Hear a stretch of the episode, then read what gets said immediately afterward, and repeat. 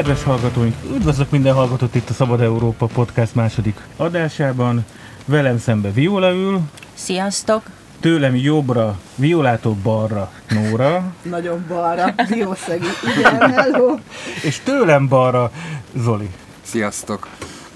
Na hát kis hírekkel vagy rövid hírekkel kezdjük most is az adást. Zoli, neked mi a, mi a rövid híred? Én egy olyan cikkre bukkantam nem olyan régen, amiben a, a Város Mindenki csapat ö, próbálta a hétvégi ö, felvonulását népszerűsíteni, és ennek kapcsán belinkelt a kettős mércéről egy cikket, aminek csak a lígyéből olvasom el az első mondatot, hogy jelenleg kilencszázezer magyar állampolgár ellen zajlik, zajlik végrehajtási ügy. Legtöbbét a, a kilakoltatás vagy a hajléktalanság réme ö, veszélyezteti. Azt, itt azt írja a Jánbor András, aki ezt a cikket jegyzi, hogy ezerszáz családot fognak kilakni csak most idén decemberben. De ezt nem tették meg elvileg. Én úgy tudom, hogy kilakoltatási moratórium van november elsejétől, most már évek hát óta. Hát igen, ha hideg lesz, akkor igen. Bocsánat, nem, pontosítok, nem, nem. A decemberi kilakoltatási, kilakoltatási moratóriumig ezerszáz család, aha. Tehát még az ősszel. Fasza. Szóval én egyszerűen nem értem, hogy, hogy, hogy, hogy miért jó bármelyik szeletének a hatalomnak, vagy a társadalomnak, hogy, hogy ilyen mértékben szaporítjuk a, a hajléktalanságot, ahelyett egyébként, hogy azt a nyilvánvaló lépést megtennénk, hogy a szociális bérlakásokat. Nem is az, hogy építünk, mert szerintem talán még építeni sem nagyon kéne, hanem csak kijelölni. Hát kijelölni nem tudsz, tehát önkormányzati lakásokat lehet szociális bérlakásokként használni. A, a probléma általában az, hogy elképesztő rossz állapotúak ezek a szociális bérlakások. Tehát, hogy jó részük az országban konkrétan lakhatatlanában nyilvánítva, tehát igazából azokat föl kéne újítani, tehát pénzt kéne adni az önkormányzatoknak, hogy újítsák föl. De ezek a nem, nem, nem, nem történtek olyan gazdasági számítások, amik arra lukadnak ki, hogy, hogy olcsóbb felújítani, vagy mondjuk megtartani ilyen, és lakhatóvá tenni ilyen ö, rossz állapotú épületeket ahelyett, hogy a, az embereket az utcára tesszük. És biztos utána... Biztos, hogy vannak ilyen számítások, és olcsóbb. Az, az a legrosszabb, hogy, egy, hogy hajléktalanná tesz egy rendszer állampolgárokat, mert az, annál nincs drágább, én azt hiszem. De nem, nem láttam pontos tanulmányokat, biztos, hogy az á vé em-nek, tehát az a Város Mindenki csoportnak van ilyen számításaik, de de szerintem az a legdrágább. Én nem tudom, hogy a mostani kurzusnak van-e ezzel kapcsolatban bármilyen megnyilvánulása a médiában, de én értetlenül állok ezelőtt. Nem, mert igazából ugye az a, tehát a egyes önkormányzatok azoknál az önkormányzatoknál, ahol ez nagy probléma szokott lenni, kocsismertéknél például, ott ugye egy-egy kilakoltatás alkalmával ő, szokott ez bekerülni a hírbe, mondjuk például akkor, hogyha a Város Mindenki csoport megpróbálja ezt a kilakoltatást ö, megakadályozni, vagy legalábbis felhívni rá a figyelmet, de alapvetően a, a jelenlegi kormány ö, lakhatási ügyekben való felelőtlensége az, az rögtön abban megnyilvánul, hogy ezt a problémát ezt egyáltalán nem tematizálják, és nem is foglalkoznak vele. És igen, egyébként ez rengeteg önkormányzati lakás el üresen, ö, azok, amik ugye nincsenek lerohadva, azoknak tudjuk mi a sorsuk, azokat szépen rettentő drágán kiadják bizonyos embereknek. Viszont amik meg le vannak rohadva, azok meg rohadnak tovább, és igen, és az egészben szerintem a legrettentősebb az az, hogy, hogy azért ezek nem olyan nehezen kisakkozható dolgok, hogy mondjuk ahelyett, hogy valaki az utcára kerül, és a, a különböző típusú ebből fakadó problémái az ő életét tönkre teszik, de egyébként az egész társadalom számára meg rengeteg nehéz, gyerekről beszélünk, nem? Igen, nehéz helyzetet teremt. Igen, de hogy, hogy ezeket nem lenne olyan bonyolult dolog, negatív, ahelyett, hogy a megoldás egy kilakoltatás és egy család életének az elengedése lenne, ahelyett mondjuk a szociális védőálló megerősítésével kezelni lehetne ezeket a problémákat. Én nekem az a meglátásom, láttok egy-két önkormányzatot közelről, lényegében az önkormányzattól függ, hogy hogy áll ehhez, ehhez hozzá. Tehát, hogy persze vannak központi rendeletek, meg központi törvények, de, de léteznek olyan önkormányzatok, akik próbálnak a, a dologban emberségesen ö, tenni, és léteznek olyanok, akik kevésbé. Tehát, hogy, és ebben viszont van mozgástere szerintem a helyi önkormányzatoknak. Tehát, le, tehát a, a, az országos probléma az, az nyilván országos ügy, de helyben is van mozgástér. Tehát itt, itt igazából minden civilnek van felelőssége abban, hogy egyébként hagyja el, hogy a saját szükebb kerületében, városában, fal, falujában hogyan zajlanak ezek a dolgok, mert mindenütt van ilyen probléma. Te tudsz áron hozni uh, pozitív magyarországi példát, városit? Ha nagyon megerőltetném magamat, sem, de azt tudom, hogy vannak kezdeményezések. Arra gondolok, hogy például pont a Város Mindenki, a Misetics Bálinték több önkormányzattal elkezdtek dolgozni fél évvel ezelőtt, vagy egy évvel ezelőtt olyan programokon, ilyen, ilyen pilotprojekteken, hogy, hogy hogyan lehet azt a, a problémát megoldani, hogy egyébként mondjuk régóta lakbért nem fizető, szociálisan rászoruló és szociális bérlakásokban élő embereket hogyan lehet kiszedni abból a spirálból, amiben vannak. Mert egy önkormányzat nem teheti azt meg egy ponton túl, hogy ezeket az embereket is hagyja bent. Törvény, most a törvényről, törvényi uh-huh, részéről uh-huh. beszélek, mert hogyha megengedi egy vagy két embernek, akkor a maradék nyolc sem fog fizetni.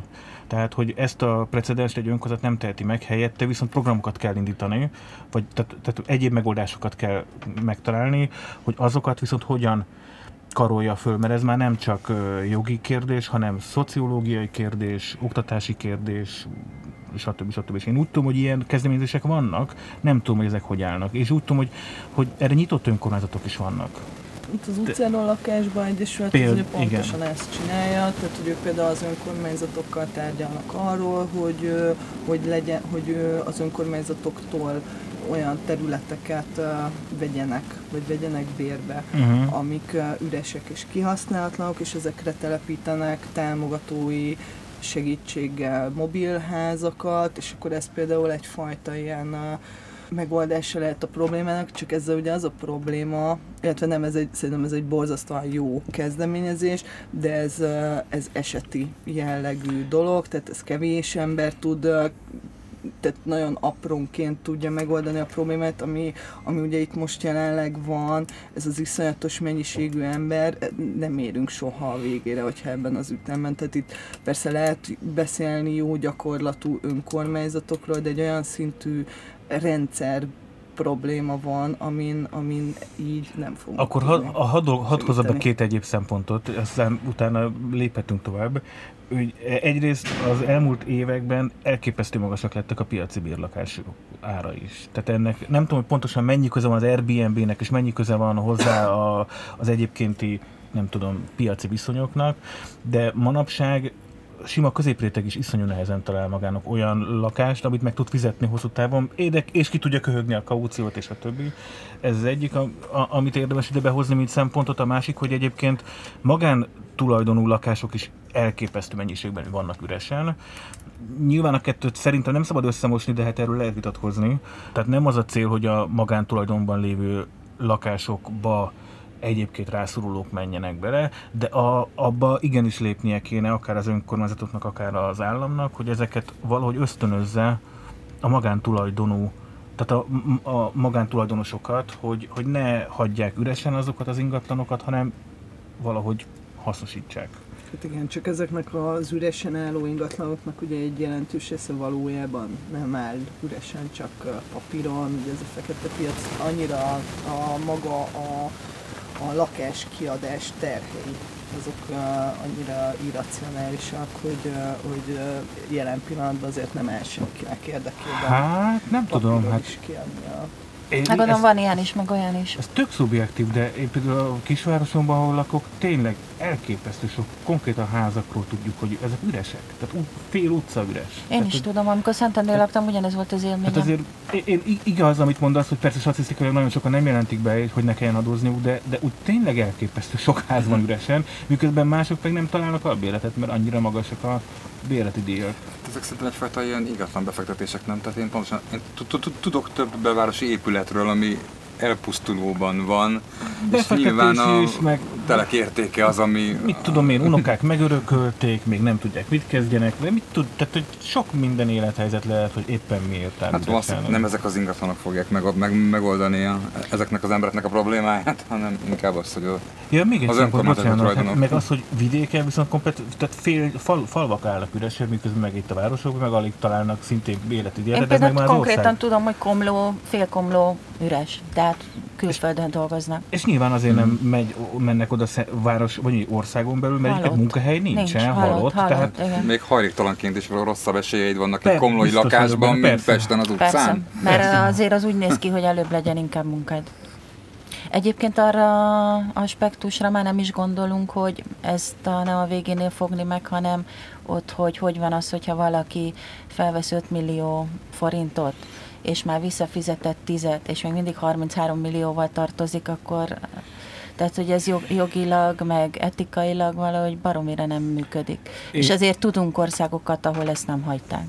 Én ezzel egyetértek, szerintem ez egy külön adást érdemelne. Mi a feleségemmel nem vettünk föl hitelt, nem is lett akkor lakásunk, de nem is dölt be nekünk. De... Hasonlóképpen a mai napig. Nagyon szerencsésnek érzem magam, hogy abban az időszakban nem ugrottunk bele egy hitelbe, mm. és most aztán... Nekem csak autóhitelem mm. volt. Ja, az, az is rossz. Az, ja, nekem ja, barát, ja. Egy közelbarátomnak volt ja. autóhitele. Arról is hallottunk rosszakat. Igen. Erről, erről érdemes lenne külön beszélni. Na jó, nézzünk egy második hírt, de a, a, még várjál, mielőtt ugornánk. Ez már volt ez a... Nem, annyit szer, azért mondjunk a, el, egy, hogy egy, ez... Egy műsorajánlott vagy, hogy hívják, ez létszeres. A Város Mindenki a lakásmenet címen szervez egy felvonulást, ami október tizennegyedikén tizenöt órakor indul a Deák térről. Az most szombaton van? Az most szombat, ugye? És akkor még azt mondjuk el, hogy a Város Mindenki nem csak budapesti szervezet, hanem van Pécsen is Város Mindenki egy csoport, tök jól működnek. Én úgy, úgy láttam ilyen Facebook posztokból, még eredményeik is lettek ott egy-két ügyben. Úgyhogy mindenkit arra biztatunk innen Komlótól Baranyáig, vagy nem tudom, hogy Pécstől Kőszegig, hogy helyi ilyen Város Mindenki csoportokat érdemes csinálni, mert nagyon sok helyen probléma, ez nem csak Budapesten vagy Pécsett. Na jó, hát én nem tudom melyik hírrel kezdjem, mert kettőt hoztam, egyik jobb, mint a másik. Én mégis a, mégis a komolyabbat szeretném hozni, mert szerintem ez tök fontos. Részint egy picit érintettek is vagyunk itt páran szentendreiek, ugyanis mi ismerjük a, vagy látunk egy mobilgátat közelről működni Szentendrén. Ugyanis ma döntött, teljesen friss ez a, ez a hír, ma döntött a Kúria, és ez egy jogerős döntés, hogy lehet népszavazással dönteni a, a római parti mobilgátról. Én úgy tudom, hogy nagyon sokan elkezdik már holnaptól gyűjteni rengeteg párt, de még civil szervezet is, meg a helyi szervezetek is, de még a, a Greenpeace Magyarország is be fog szállni, tehát hogy ez tényleg egy olyan, olyan ö, nagy akció lesz, ahol, ahol pártok és civilek és magánszemélyek és helyi egyesület és sok mindenki fog az ügyben ö, aláírásokat gyűjteni, hogy erről népszavazás legyen a római parti mobilgátról, és akkor én azért hadd mondjak róla két percben vagy két mondatot a erről az egész mobilgátos dologról, mert szerintem még sokan nem, nincsenek ezzel kapcsolatban képben, hogy itt, itt tényleg arról van szó, hogy amennyiben a, a, az eredeti kormányzati szándékok szerint épül meg a mobilgát, ott a római parton, ami nem néhány száz méter, hanem talán másfél kilométer hosszan mm-hmm. húzódna, akkor műszakilag nincs olyan megoldás, hogy ne kelljen kivágni azokat a fákat, amik ott vannak a teljes partszakaszon, tehát azt teljesen le kell tarolni. Míg az ezt ellenzők azt mondják, hogy igenis a, a Nagy Lajos, Nagy Lajos Király útja, úgy hívják azt? Part mentén, ami van, az a fő út, hogy ott mellette látszódik is az egy ilyen félméteres... Van Béla Király is ott. Béla Király. Nánási út. Hívjuk, Nánási, hívjuk Nánási útnak. Szerintem a Nánási útat. Szóval, hogy a Nánási úton le, legyen végig a ját. Ott egyébként meg is van ez a egy méter magas, ott látszódik végig az út mellett, hogy ott legyen megépítve a mobilgát, lent a parton három méter magasnak kell lennie, ott egy méter magasnak kell lennie, műszakilag is sokkal, sokkal jobb lesz. Tehát, hogy félig kész van. Lényegében félig kész van, és egyáltalán nem mindegy, hogy egy szádfalnak három méter magas vasbetonszerkezetet kell megtartania, vagy egy fél méternyit kell megtartania, tehát, a, tehát fizikailag. De tudod, mi a probléma, hogy igazából ugye azért kerül oda a gát, mert az ott az elmúlt húsz-harminc évben felhúzott épületek, amik ugye üdülőnek, ha jól, jól tudom, üdülőnek lettek, hogy mondjam, apostrofálva, azok valójában luxus lakások, és ezeket az befektetéseket kívánják hát meg. Vannak, így van, ott a... vannak lakóparkok, Garancsinak, én a legjobb tudomásom szerint több lakóparkja is van, de ott van hotel, meg vannak ott egyéb, egyéb ilyen beruházások, és nyilván azokat akarják megvédeni. Én azt hiszem, hogy a, egy ilyen nagyon szűk gazdasági elitnek, a, ami, amely kisebbség, az szerintem nem élvez előnyt a, a fákkal, meg a természettel, meg, a, meg az utolsó olyan, tehát budapesti helyszínnel, ahol, ahol úgy lehet a Dunát használni, ahogy azt száz évvel ezelőtt is használták az elején, tehát hogy a kettő az egyszerűen nem jön össze, ez, a, ez az én véleményem. Úgyhogy ez, a, ez az aláírás gyűjtés, ez, ez holnaptól indul, legjobb tudomásom szerint, fővárosi. Ez azt jelenti akkor, hogy igazából száznegyven ezret kell összegyűjteni, tehát ugyanolyan lesz, mint az olimpiai. Ugyanazok a mm-hmm. számokat kell akkor megugrani, és akkor viszont minden budapesti aláíratja. Ez logikus is valahol, hiszen nem csak a harmadik kerületek járnak oda. Igen. Megmozgat szerinted ez annyi embert, mint mondjuk az olimpia megmozgatott? Annyit biztos nem. Hát ez, a kér- ez kérdés. Én, én nagyon bízok benne, hogy igen. Ha azt érzik majd a budapesti lakosok, hogy, hogy, hogy ezzel, tehát ezzel meg lehet mutatni a, a bűnös város, vagy a vörös város, vagy hogy, hogy kell, mi, mi Budapest? A bűnös vörös városnak a, a, a fogafehérjét ki lehet mutatni Tarlós felé, akkor szerintem megmozgatja ennyit, és akkor innentől kezdve ez politika lesz. Ha Ha, ha nem érzi ezt a, a, a város, ak- akkor, akkor lehet, hogy nem fogja az annyi embert megmozgatni.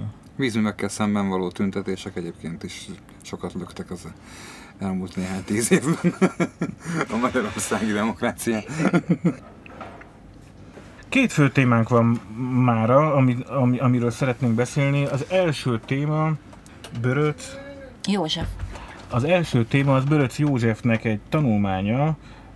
Viola, segíts nekem! A Hasított fa című tanulmány kötetben van. A, konkrétan az a tanulmány, amiről beszélgetni szeretnénk, annak az a cím, hogy gondolatkísérlet a globális elosztásról.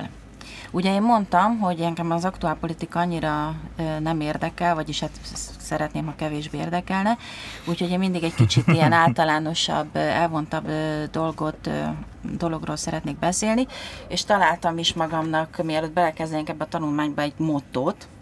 Az én kedvenc festőm, Kazimir Malevicsnek van egy mondata, ezt felolvasnám, ez az én részlegemnek a mottója. Idézem. A társadalomnak fogalma sincs arról, hogy a dolgok tulajdonképpeni, tényleges értékét nem ismeri fel. Ez az oka egyúttal minden funkcionalizmus krónikus sikertelenségének is. Az emberek egymással való, egymás, közt, egymás közötti életében csak akkor érhetnének el valódi abszolút rendet, ha az emberiség ezt a rendet az örök értékek szellemében valósíthatná meg. Elég idealista, tudom, eddig volt az idézet.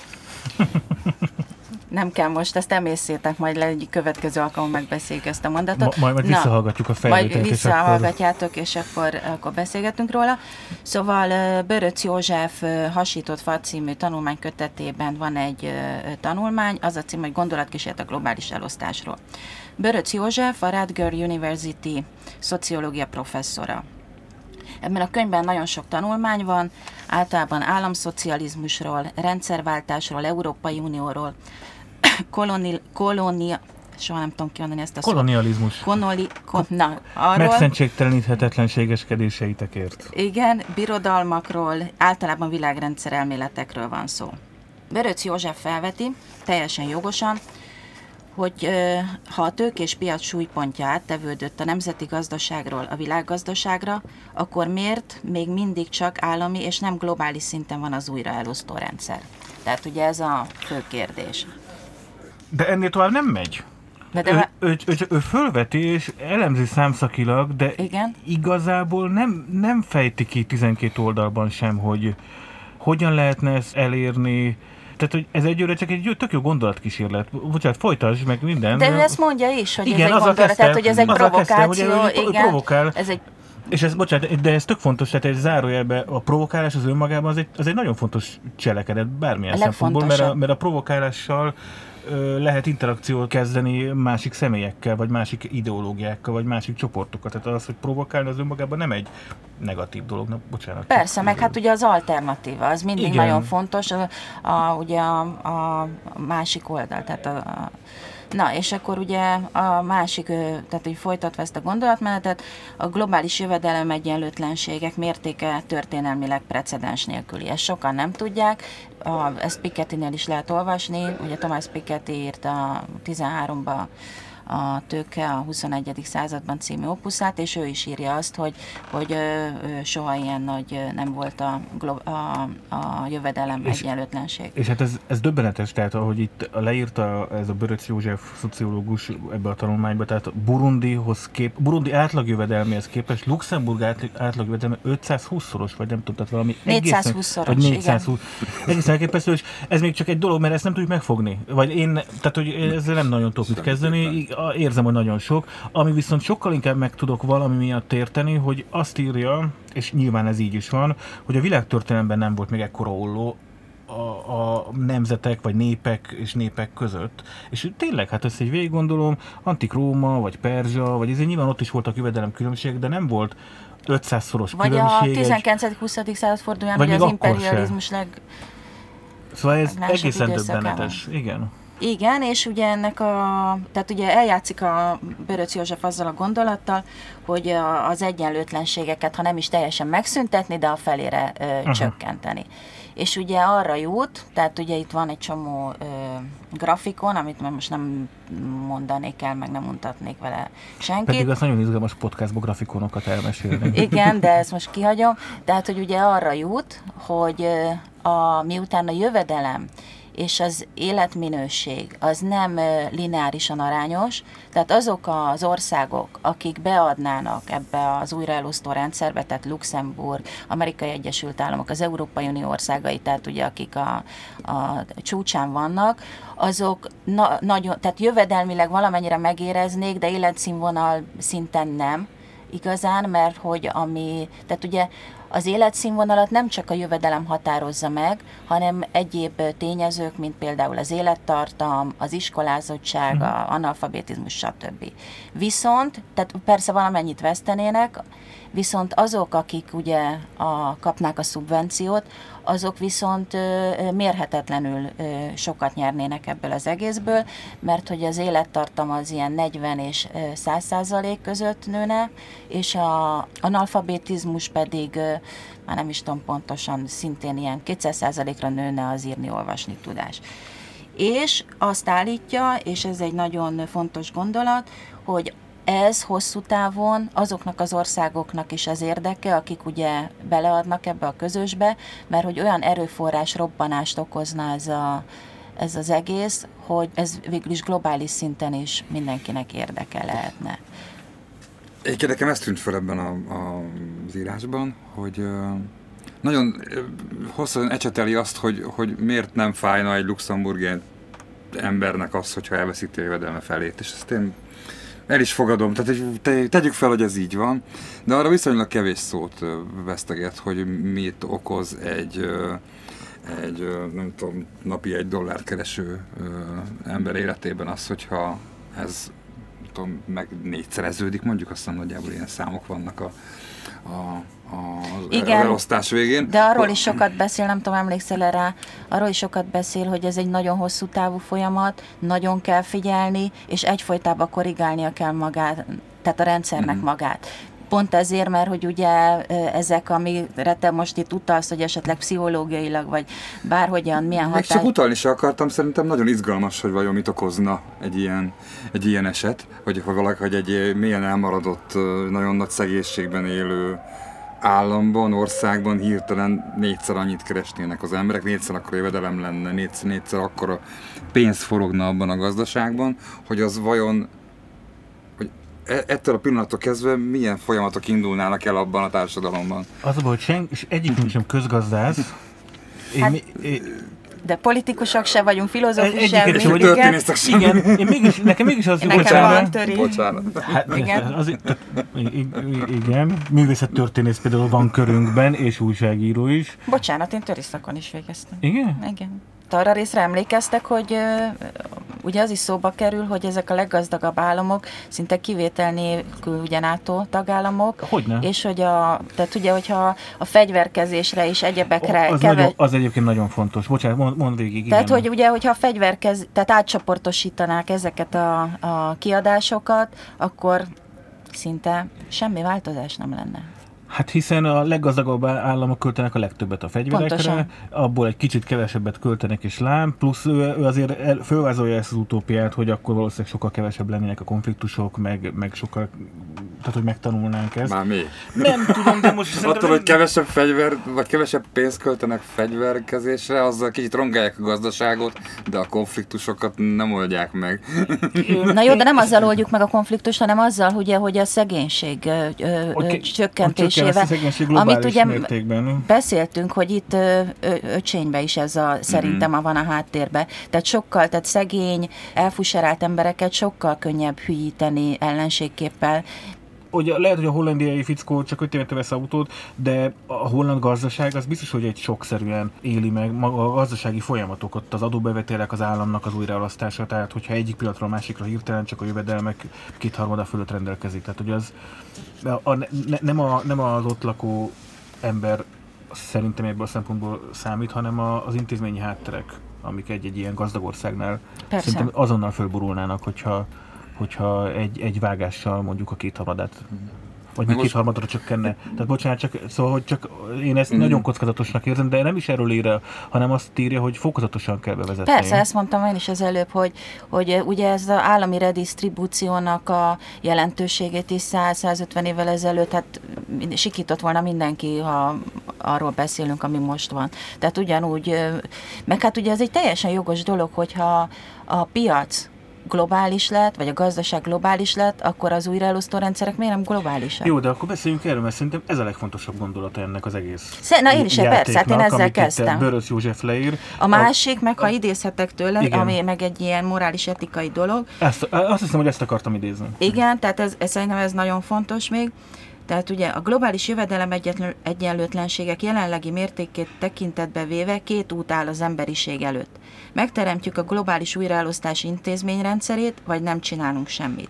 Noha rövid távon jobban, jóval egyszerűbbnek és olcsóbbnak tűnik, az utóbbi lényegében nem más, mint annak a kinyilvánítása, és itt jön a lényeg, uh-huh. hogy az emberiség morális egysége, az ember mint morális kategória merő fikció, és hogy az emberiség világra, történelmre, társadalmi viszonyokra, alapkérdésekre reflektáló józan, értelmes, normális része hajlandó együtt élni azzal a történelem utóbbi néhány töredék másodpercében kialakult válságjelenséggel, mely egymástól földrajzilag, stb. Nem akarom folytatni, tehát hogy... Ez a lényeg, de, azt hiszem. De röviden egy mondatban, tehát, hogy papolhatunk morálról, emberiségről, és a kultúráról, és művészetről, és a, a, a, ezekről a dolgokról, hogyha egyébként nem törődünk azzal, hogy ebben a világban mondjuk öt milliárdan, vagy öt és fél milliárdan napi egy dollárból tengődnek. Akkor hova verjük a mellünket az emberiségnek a humanizmusáról, meg a, meg a nagyszerűségére? Most csak azért, mert hogy ez nagyon hosszú szociológiai az mondat, emberiségnek de... nincsenek, nincs humanizmusa, emberekben van humanizmus, egy, egy, egyedekben mutatható ki. Igen, nem? De ő pont erről beszél, erről az eszméről, hogy hmm. csak akkor, tud, akkor tudhatjuk magunkat ilyen magasrendű egy... morális lénynek definiálni. Bocsánat. Igen. Bocsánat, ez azért játék, mert valószínűleg globálisan megszervezni egy ilyen dolgot, az én lehetetlennek tartom, de biztos tudom. De hosszú távon is? Még, hát nagyon hosszú távon talán nem, de, de én nem látok el addig. száz évről, kétszáz évről szerintem. Én szerintem azt írja, hogy most van ekkor, oda akarok kiukadni, hogy, hogy, ezt, hogy ezt lehet, hogy kisebb körökben is el lehet kezdeni. Hogy én, én kicsit az a benyomásom, de javítsatok ki, hogyha hülyeséget mondok, hogy minthogyha ez a most az európai, meg talán észak-amerikai gazdasági gondolkodókban kialakuló alapjövedelem körül ötletek, azok mintha ez lennének kicsiben, nem? Tehát, de, hogy, de, de, de, de, de szerintem a hasonló. Igen. Hogy osszuk el azt a, azt a pénzt másképpen, és a, azok, akik... Csak az megint állami szinten fog inkább megvalósulni. Meg más a, más a kiindulópontja más a kiindulópontja az ef en á-nak, az ef en á a feltétel nélkül alapjövedelem, mert az ef en á-nak egy, egy, az a morális kiindulópontja, hogy akkor, hogyha neked nincs kajád, meg nincs lakatásod, visszakanyarodva pontosan, itt a, igen. Például a város mindenki csoport tevékenységére, hogyha ezek nincsenek meg, ezek az alapfeltételek, akkor egyébként demokráciát sem tudsz te működtetni, mint, mint személy, nem tudsz részt venni a, a körülötted lévő folyamatokba, és annak érdekében, hogy ezek, tehát mindenki magáénak érezze az álmot, és mindenki homopolitikusszá váljon, és a közügyekbe bele tudjon szólni, és egyébként ő dönthesse, hogy milyen médiát fogyaszt, milyen kultúrát fogyaszt, stb. Ahhoz viszont az kell, hogy mindenkinek a minimum jövedelme meglegyen. Ez más alapfelt, alapállás, mint amit a tanulmányírója mond, hogy, hogy az emberiség morális csapdát álltott önmagának, és hogyha azt nem oldja meg oly módon, hogy visszaoszt, akkor, akkor nem mondja magát humánusnak. Jó, de nem, nem gondoljátok, hogy azért erre a fajta humanizmusra, vagy idealizmusra valamennyire szükség van? Szükség van az idealizmusra, de szerintem az emberiség nem, nem jelentkezik, mint megoldó.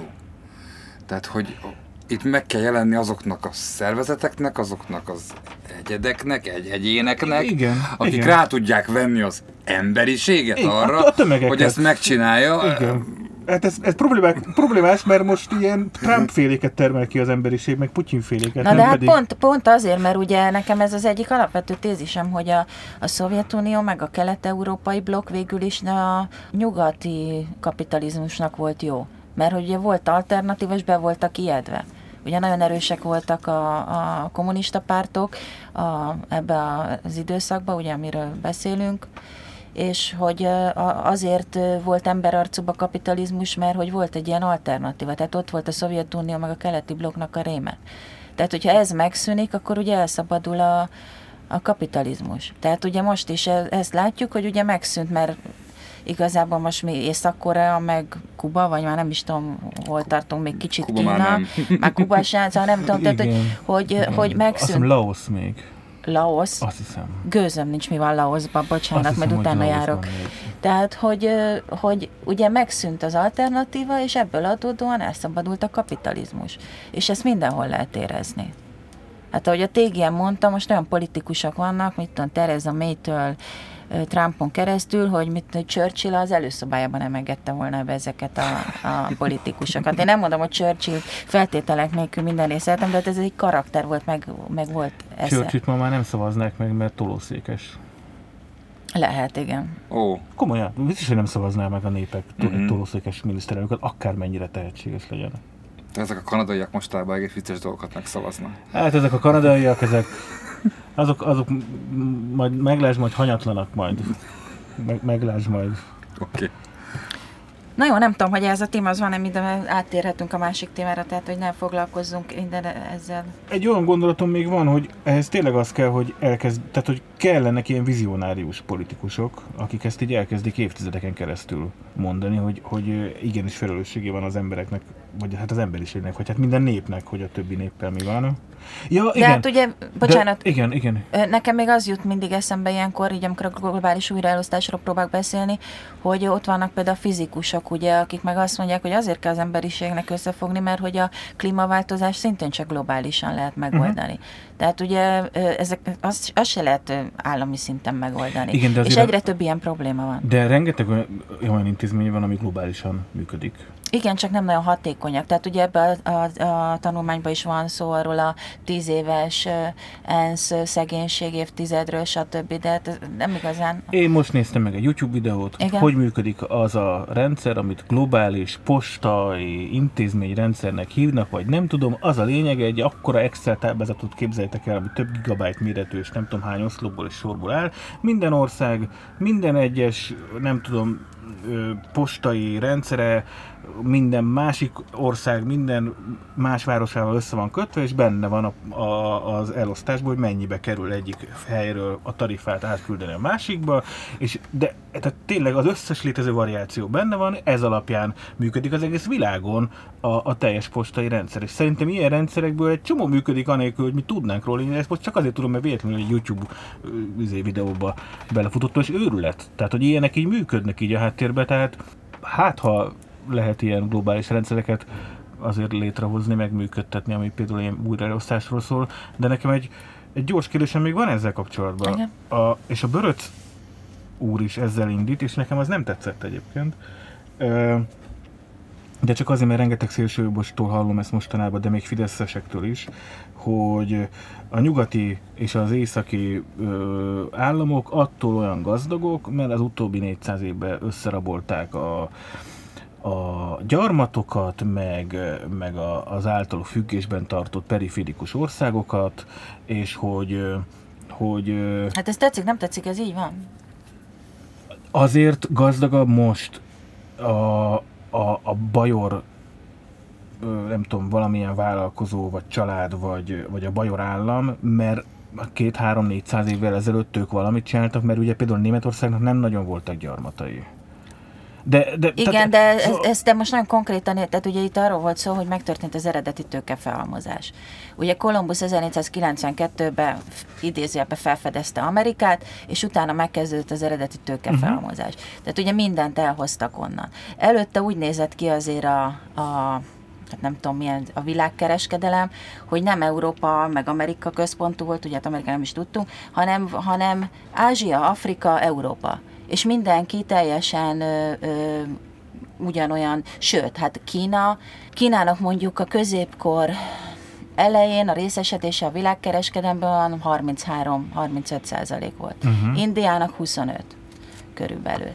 És az eredeti Amerika felfedezése, az eredeti tőkefelhalmozása, ugye kialakult az a fajta kapitalizmus, ugye tudják, a, a bekerítések a Angliába szintén hozzájárul, stb. Tehát, hogy kialakult az a fajta kapitalizmus, meg az a fajta világpiac, ami előtte nem volt. Tehát nyilván nekem akkor ezért ilyen előítéleteim vannak, mikor legutóbb a Szijjártó keménykedett a franciákkal, hollandokkal, belgákkal, kivel keménykedett? Talán a hollandokkal. Hollandokkal keménykedett.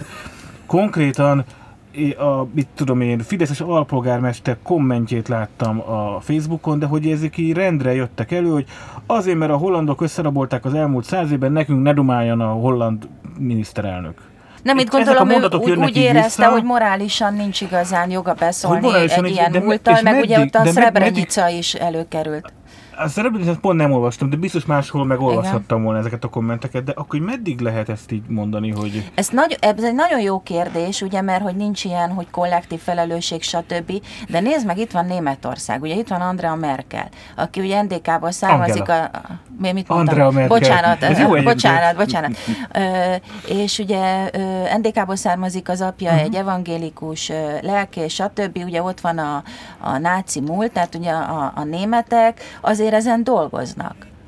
A német kultúra is dolgozott ezen, a német irodalom mai napig iszonyatosan pé cé, ami most vagy jó, vagy nem jó, ugye, mert a művészetben nem biztos, hogy nem tudom, nem akarok ítélkezni, de, de érted, tehát azért, azért az sem lehet, hogy tehát valami meg kell találni a, a kettő között a, a, az összhangot, vagy a, a, hogy mondják, ezt a egyensúlyt, tehát az sem lehet, hogy azt mondjuk, hogy ez nem a mi felelősségünk, ez az apáink felelőssége, meg a nagyapáink felelőssége, nem, tehát ugye ugyanaz. De mi, a mi felelősségünk a mostani világ. Igen, de, az, de akkor is szembe kell nézni azzal, hogy mondjuk ezerkilencszáznegyvennégyben mi volt, hogy elvitték ugye a, a zsidókat, és hogy gyakorlatilag senki nem csinált semmit. És ezt a mi nagyszüleink csinálták.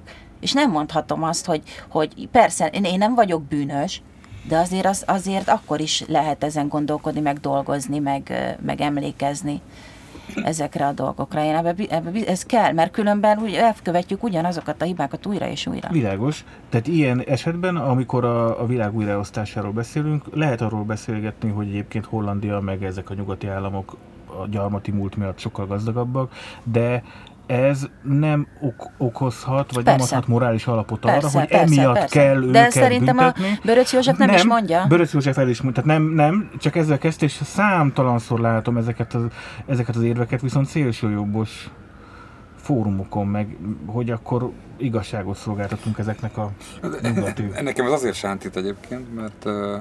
Ha jól tudom, a németek ugye rengeteget kompenzáltak a második világháborúból. Hogyne. Tehát számtalan bocsánatkérés, irgalmatlan mennyiségű pénzt öntöttek ki mindenféle segélyek formájában. Ezzel szemben, ha jól sejtem, a magyaroknak van némi deficitje ezzel kapcsolatban. Hát van, ne, de! Ne, nem hiszem én azt. Hát itt ez a, ez a típusú szembenézés, amin a németek régen túl vannak, hát nekünk szerintem már nem fog megadatni. Hideg napokra célzó például, meg... Meg, meg a vagonokra, meg a magyar postára, ez, meg ezek, ezekre. Igen, így van. Nem is tudom, hogy kell ezt átvezetni a Sorosra. Hát a csapból is az folyik, tehát nem, nem nehéz átvezetni. Soros mindenhol. A Kossuth Lajos utcában egy óriási, nem tudom, láttátok-e, ilyen, az egyik üzletben ilyen, ilyen kirakatba megy a ellenkampány. Mert ugye a második témánk a, a most folyó nemzeti konzultáció. És rögtön fölmerülhet a kérdés, hogy miért foglalkozunk ezzel egyáltalán. Miért foglalkozunk ezzel? Rám nézel ez uh-huh. Ügyben? Ó, nagy vesszőpalipám a nemzeti konzultáció. Hát szerintem, hogyha így felkészítjük magunkat egy vizuális orgián, ugye még nincs kampányszezon, és ezt uh, meg is hallgathattuk uh, már az elmúlt napokban, hogy még nincs kampányszezon, ehhez képest nem tudom hány táblával szórták már most tele az utcákat, plakátokkal, óriás plakátokkal. Meg, meg lángoló plakátok is most már kikerültek az egész országban. Ugye a lángoló plakátok azok, amik a világító lámpákon vannak, és így lengedeznek. Igen, úgy. Igen, és pont ma mondta egyébként a Dömötör Csaba talán, hogy az kicsoda? Uh, államtitkárunk, hogy, hogy ez egy olyan nemzeti konzultáció, ami az egész, tehát nem csak Magyarország, hanem Európa sorsára és uh, kihatással lévő kérdésekkel foglalkozik, úgyhogy nagyon fontos, hogy, uh, hogy ezeket a véleményeket emeljük a közbeszédbe. Arról a véleményekről beszélünk, amit bárhányszor lehet beküldeni az online felületen? Igen, egyébként van egy, az egyik ismerősöm írta ki a minap a Facebookra, hogy ő megpróbálta a Habony Árpád nevében és a miniszterelnökség e-mail címével beküldeni a nemzeti konzultációt, de nem sikerült neki, mert valószínűleg valaki már ezt beküldte helyette. Igen, de volt ennél egyébként kicsit morbidabb hír is a napokban, hogy uh, Isten tudja milyen listából dolgozik a miniszterelnökség, mert uh, elhunyt személyeknek is sikerült kiküldeni a, a konzultációs kérdőjével. Elhunytaknak már korábban is küldték ki, mert igen, tavaly úgyhogy, is, meg de jó, mert az én pénzemből, meg a te pénzedből küldik ki, tehát hogy persze, ami... Ugye fontos ebben, azt pontosan egy évvel ezelőtt tanultuk meg a népszavazásokról, hogy teljesen mindegy, hogy egy népszavazás érvénytelene vagy érvényes, ugye a kvóta népszavazás érvénytelen volt, ellenben még ebből is ki tudtuk hozni azt, hogy kilencvennyolc százalékos igennel utasítottuk el a betelepítési kvótát. De, fontos lesz ez, bocsánat, sok szempontból csak fontos. Itt azért hadd szúrjak ott közben, hogy politikailag tényleg mindegy, hogy érvényes vagy érvénytelen. Tehát, hogy politikailag. De miért mindegy? Azért mindegy, mert a, ki tematizálja ezt a kérdéskört, és ki nem foglalkozik vele. A politika nagy részt a, a percepcióról szól, arról, hogy te te tudod a közbeszédet irányítani, neked vannak a témáid, azokra a témákra be tudsz hozni újabb témát, és ebből a szempontból tényleg tök mindegy. Tehát ebből a látványpékség, politika látványpékség szempontjából, hogy egyébként jogilag egy nyertes vagy nem nyertes. Így van, de szerintem például rögtön, tehát hogy ha valami, akkor pont ez a mostani Soros tervről szóló népszavazás mutatja meg azt, hogy mennyire ő, ezt, a, ezt az ilyen viszonylag hamis ö, demokrácia érzetünket mennyire jól tudja egy ilyen kielégíteni, abban a szempontból, hogy hú, kíváncsiak a véleményemre, visszaküldöm, yeah, yeah. Egy olyan kérdésben, ami, és ha ezt visszanézitek, az összes eddigi nemzeti konzultációval kapcsolatban kimondható, hogy hamis, képre épült, és, és teljesen torz. Tehát semmilyen szempontból nem állja meg a valóság próbáját. Ha én egy fideszes szavazó lennék, engem hogy győzöl meg, hogy ez hamis és torz? Tehát értem a... a tényekkel. A... Abszolút tényekkel, tehát a Soros György, amiket itt állítanak róla, hogy miket akar, ezeket tényszerűen nem akarja. Nem akarja? Nem. Egy. Soros azt György mondja, nem akar betelepíteni. Azt mondja, mondja, hogy Soros György arra akarja rávenni Brüsszelt, hogy Afrikából és a Közel-Keletről évente legalább egy millió bevándorlót telepítsen az Európai Unió területére, így Magyarországra is. Ez az első kérdés. Soros Györgynek milyen kapcsolata van Brüsszellel? Hát van kapcsolata Soros Györgynek. Szerintem Brüsszellel nincsen, hanem hát... brüsszeli politikusokkal van egy-kettő, igen, de valamennyi. Mert... Akkor csak egy zárójeles megjegyzés, az, az nagyon ügyes egyébként, hogy mindig Brüsszelről szólnak az összes ilyen hírek, nem é u-ról, igen. Mert azt a Fidesz is tudja, hogy é u-pártiak a, a magyarok, de Brüsszelt azt meg lehet úgy lehet hazaműrözni, mint hogyha Moszkva lenne. Igen, itt, igen, igen. Igen, de szerintem nem is az a lényeg, hogy, tehát, hogy minden, minden egyes kérdés, most is minden egyes feltett kérdésre el lehet mondani azt, hogy, hogy nem igaz, meg nincs igazságtartalma, mert hogyha az ember elolvassa azt a két darab cikket, amit Soros György a témában uh-huh. tavaly, meg tavaly előtt írt. Arra alapozza akkor... az egészet a, egyébként a kormányzati kommunikáció? Arra a két cikkre? Hát nagyjából igen. igen. Uh-huh. Nem, szerintem a, a visszatérve ugye az előző témára, ez, ez itt is aktuális, tehát szerintem a menekült kérdés globális probléma. Globális szinten kell megoldani, és Soros György erről írt. Uh-huh. Ez volt a lényege. Bárkinek jól van írni cikkeket egyébként a globális problémákról. Azért mondom, hogy és ennyi. Tehát Soros György, én, nem, én, én legalábbis nem olvastam sehol itt bármelyik pontból bármelyiket akarná a Soros György. Mi a következő? Második pont? Szuperpontok vannak itt, második pont. A brüsszeli vezetőkkel együtt azt tervezi ez a drága jó ember, hogy az é u tagállamai, így Magyarország is bontsák le a határvédelmi kerítéseket, és nyissák meg a határokat a bevándorlók előtt. Ez a második nincsenek kérdés. Határvédelmi kerítések. De van. Magyarországon, Magyarországon van. De, de, de, Magyarországon van. Ma, de azt mondom, Magyarországon van, de hogy a, itt több eszemben vannak kerítések, nem? Itt van egy igaz. hétszáz kilométernél, és most terveznek. Jó, itt van, azt tud, most nem vagyok hülye, tehát igen, tudom, igen, hogy itt igen, van, igen, de azt mondom, hogy nincsen, tehát oké, Romániában terveznek, máshol ebben, nincsen. Ebben igazad, de de ő úgy állítja be, tehát ez a mondat úgy állítja be, mintha minden országban lennének már a aha, menekültek igen. ellen kerítések, uh-huh. amit most Soros György le akar bontatni. Jó, nem, de csak Magyarországon van. Le kéne bontani a kerítést. Ez én véleményem is az, azt az egy kerítést, ami Magyarországon van.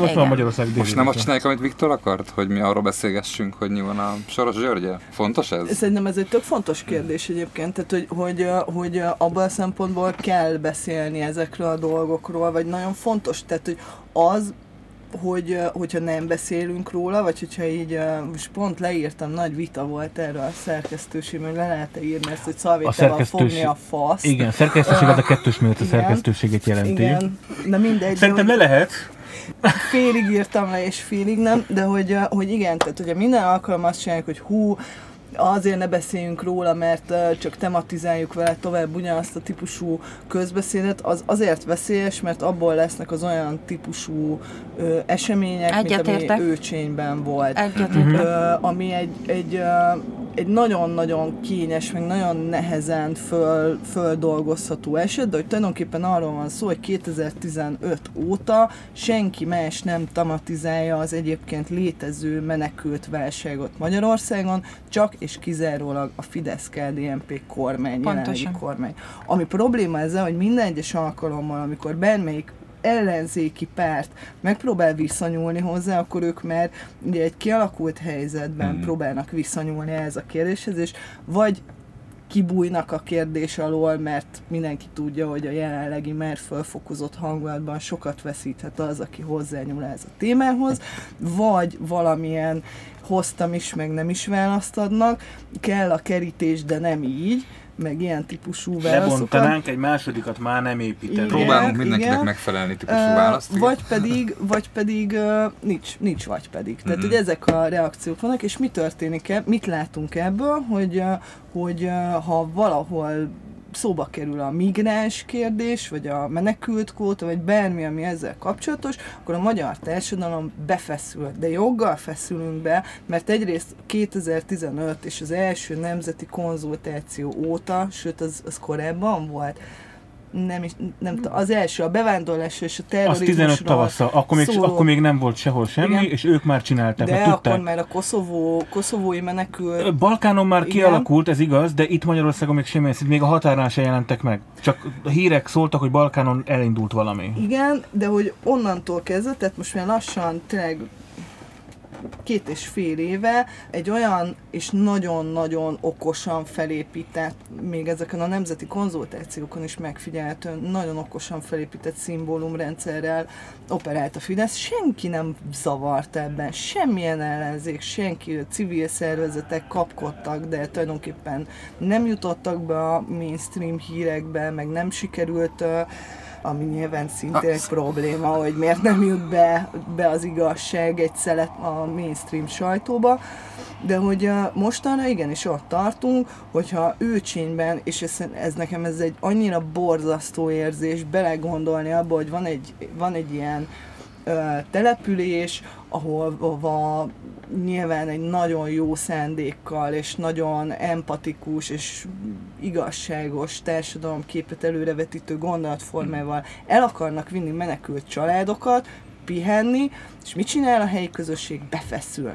és ez borzasztó azért, mert ugye persze rá lehet sütni, hogy na ezek az őcsényiek milyenek, meg ott a Balatonnál is milyenek voltak, még nem tudom, de ez nem az ő hibájuk. Szerintem sem az ő hibájuk. Nem, tehát hogy ez, szerintem ez borzasztó, hogy eljutunk odáig, hogy mert az őcsényiek, és úgy beszélünk már egy egész településről, mint hogyha annak teljes lakossága. Ezzel ugyanazt a hibát teljes, követjük el, igen, ugyanazt a bélyegző hibát igen, követjük igen, el, amit nagyon sokan. De hát mit is tehetnének ezek az őcsényiek, ugye ilyen idézőjelben, amikor egész egyszerűen semmi más nem hallottak, látják a plakátot, megnézik a híradót, meghallgatják péntekenként Orbán Viktort a Kossuth Rádióban, és semmilyen más kézzel fogható információ erről nincsen. Én csak annyit szeretek mondani, azt írtam le egyébként ezzel kapcsán valahol, hogy, hogy vajon mit szólnak ehhez azok az őcsényiek, a többi őcsényi, igen, aki nem vett részt ebben a balhéban, aki talán csak másnap értesült róla, és akkor is, nem tudom... Nagyon a, fogják a főket, ellentetszéssel. Szégyenlik magukat hát, nyilván, valaki nyilván egyetért a dologgal. Én, egy, egy, én azért egy fontos dologra fölhívnám a figyelmet, mert szerintem az méltatlanul elsikkadt, hogy a panzió tulajdonos, akinek ugye kiszúrták a kerekét, hmm. és konkrétan megfenyegették, hogy levágják a fejét. Tehát, ne, ne, ne, tehát ez volt, így, ez, volt, ez volt a fenyegetés, amit kapott, szóval ez egyetlen nem, ez, ez nagyon súlyos dolog, és akkor most abban ne is beszéljünk, hogy az Orbán ez szerint ez rendben van. Egyébként a, ez, tehát, szerintem ez a, ez a probléma, hogy tudom, itt volt erről vita, hogy, hogy átlépette egy határt, vagy nem. Szerintem itt megint átlépett a, egy határt. Szerintem átlépett egy határt. Ugyanakkor a panziós nem magától találta ezt ki. Az, és ez fontos, hogy akkor, amikor a, a, a Migration Aid-nek a vezetője, a Szivert András, ez kitalálja, hogy ő keres egy falut, ahol keres egy panziót, ahol ő tök jó szándékból el akar vinni, az, aki civil szervezetet csinált már valaha, vagy közösséget, ételt osztott, biciklizett, dankoros gyerekeket motoroztatott a városba, bármit mondhatunk, az pontosan tudja, hogy ilyen esetben ő nem annyi a dolga, hogy megkeresi a panziós és a panzióssal egymás tenyerébe csapnak, hogy ez jó, jó szeretet, hiszen nem tudsz a környezettől elvonatkoztatni, és szerintem ott óriásit hibázott a, a Migration Aid. Nem, mert azért ők lementek egy falugyűlésre, meg egy esettanulmány, tehát hogy ők lementek előzetesen felmérni a terepet, és ott tört ki ezen a falugyűlésen a parasztgyalázat, de azzal abszolút egyetértek, bocsánat. Ezt vagy kivágjuk, igen, vagy nem. Vagy nem. Jó, szóval, hogy, hogy de ezzel abszolút egyetértek, hogy ma már nem elég az, hogy lemész, mert mit tudom én, mert ugye a, a Migration Aid is ezt mondja, hogy hát mit tudom én, tavaly ilyenkor még a Balatonon senkit, a kutyát nem érdekelte, hogy kisétálgatott, és nem tudom, nem volt, volt egy kérdés. Népszavazás, két konzultáció. Igen, igen, de hogy, hogy ma már az sem elég, hogyha odamész valahova előtte egy héttel, és elmondod, itt ennél sokkal, mm. sokkal hangosabbnak, sokkal átgondoltabbnak, kampányszerűbbnek kell, és magyarázni, és magyarázni, és magyarázni, és ebben a civil szervezeteknek is változtatniuk kell. Ha egyáltalán akarnak valamit ezzel a kérdéssel ö, foglalkozni, akkor az ellenzéki pártoknak is el kell dönteniük, hogy milyen állásponton vannak, mert különben, és nekünk is, tehát minden civilnek ö, kell, hogy legyen erről valamilyen véleménye és mondása, mert különben továbbra is ö, de azt nem érzitek, hogy az ellenzéki pártok azért nem akarnak, mert ugye, hogy konszenzus van arról sajnos Magyarországon, hogy, hogy félünk a, a migránsoktól, a menekültektől, kerítés kell, és valószínűleg azért nem mennek erről beszélni, mert hogy akkor nem lesznek népszerűek, tehát szavazatvesztés. Ez, ez, ez, így, ez így igaz, ha, ha egységes masszaként tekintjük az ellenzéket, de igen, ugye az a baj egyébként, az ellenzéke, hogy nagyon fragmentált, nagyon sokféle igen, ellenzéki párt van, nagyon sok formáció. De volt, volt valamelyik, amik azt mondta, hogy le kell bontani volt a kerítés? Melyik? Volt. A, az Együtt is ezt mondja, és én szerintem még a dé ká is ezt mondja. Hát a Kakuk György le is ment. Kakuk György le is ment, ő még vágott, és igaz, most, most megint, most fölpult a dé ká így, hogy már a Kakuk György valószínűleg házon belül ezt nem tolja, de igen, volt, csak ugye mi a, van mellett, meghalt a Kakuk György, igen. De, de hogy tavaly hirtelen, vagy fél év, vagy aha, most, még idén fél évvel ezelőtt, nem tudom, de az, a többi öt párt meg, meg, meg nem akarja lebontani, vagy ott van az em es zé pé, aki össze-vissza beszél, tehát aha, hogyha az egész masszát nézzük, akkor igazad van, de ugye annyira sok párt van, és annyira nagy a kakofónia, mert igazából ez is egy gondja az ellenzéki térfélnek, hogy nagyon sokféle hang van, hogy, hogy elveszik az, aki egyébként mondjuk más választ ad a, a kerítés problémára.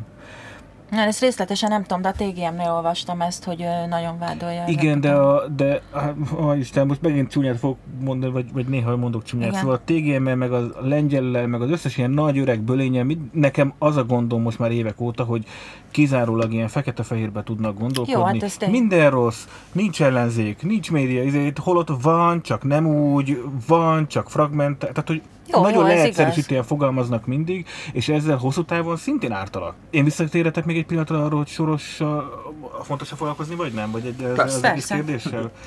A Ceglidi Zoltán írta, vagy mondta valamelyik adásban tegnap-tegnap az egyik, egyik ö, csatornán, hogy szerinte azt is be kéne fejezni, hogy mindenre azt mondjuk, hogy gumicsont, ami persze igaz, hogyha így nagyon szűken tekintünk ezekre a témákra, hogy akkor megint valamiről lehet, lehet beszélni, de, de hát ez az életünk, meg ez a közbeszéd, meg ez a politika, tehát igenis vannak olyan ügyek, amik, an, an, amikről annak ellenére kell beszélni, hogy ö, gumicsonnak érezzük.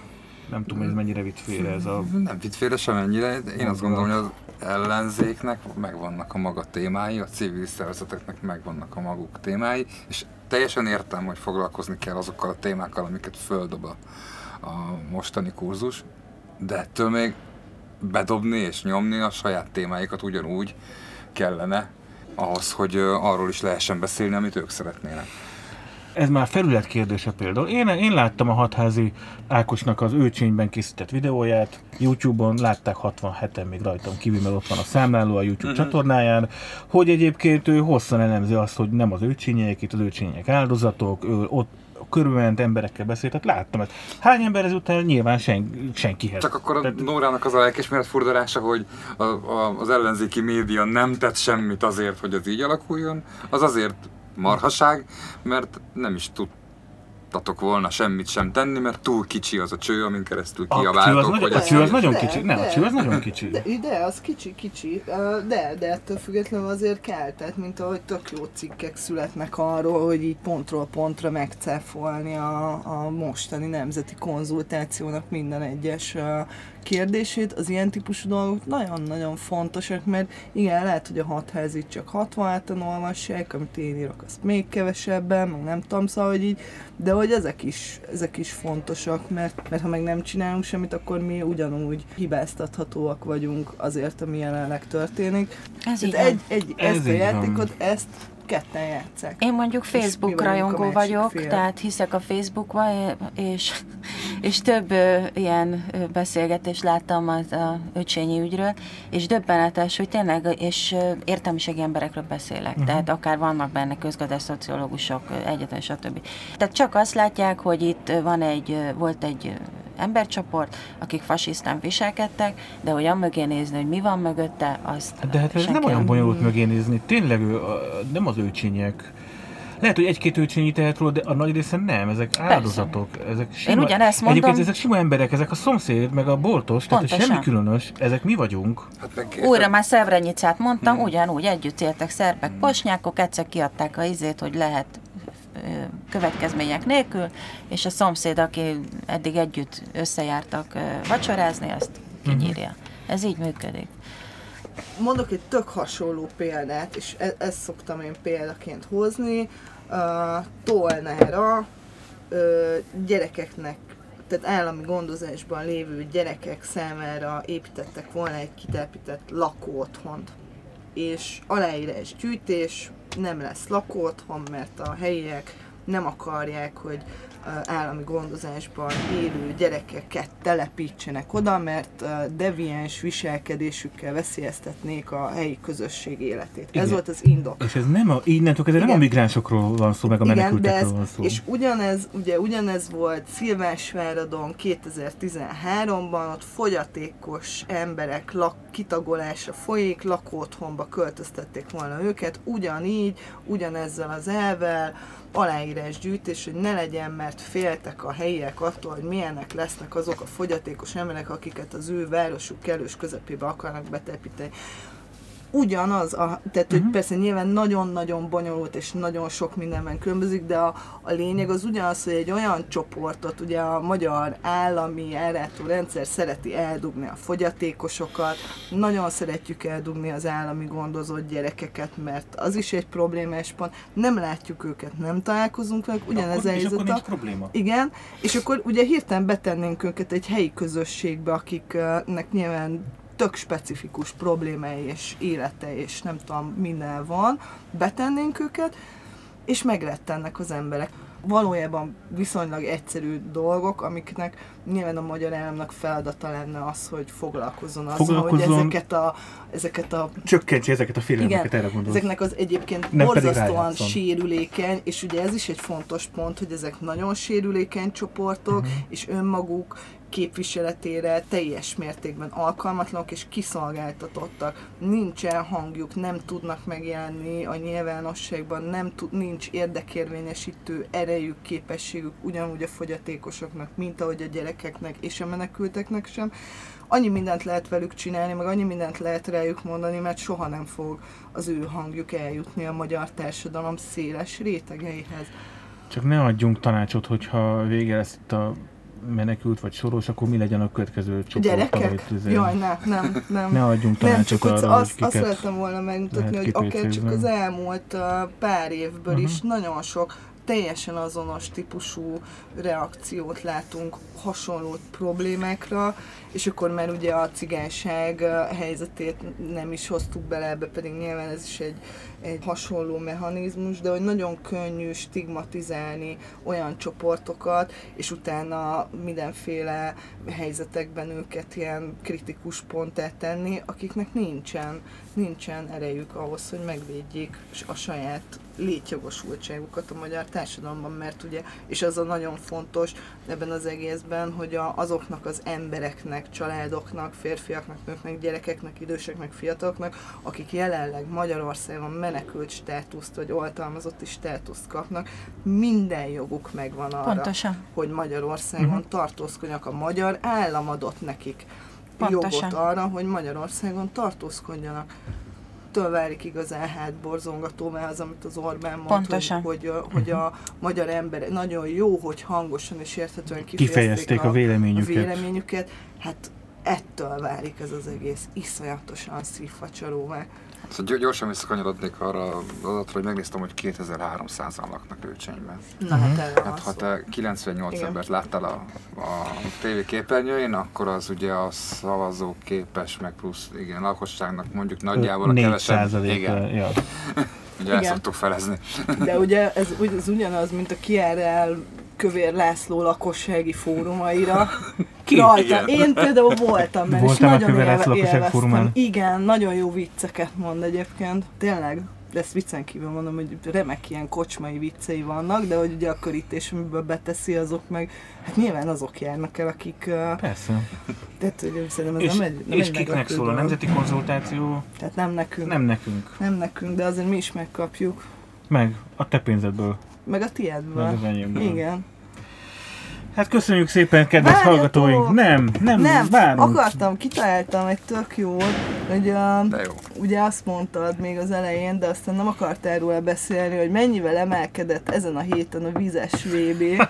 Csináljunk vizes vé bé számlálót. Ezen a héten csak hétfőn, a kedv van, csak hétfőn százhuszonkettő millió forinttal drágult. százhuszonkettővel? Igen, mert egyszer volt hetvenkettő, meg egyszer volt még este, még bejött egy ötven milliós tétel.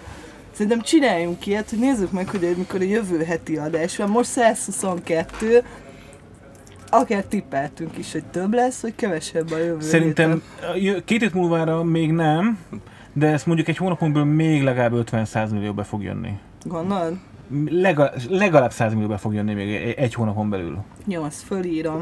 Legalább száz millió, szerintem. Jó, megnézzük. Előbb-utóbb csak teltecsé megy ez a görbe. És...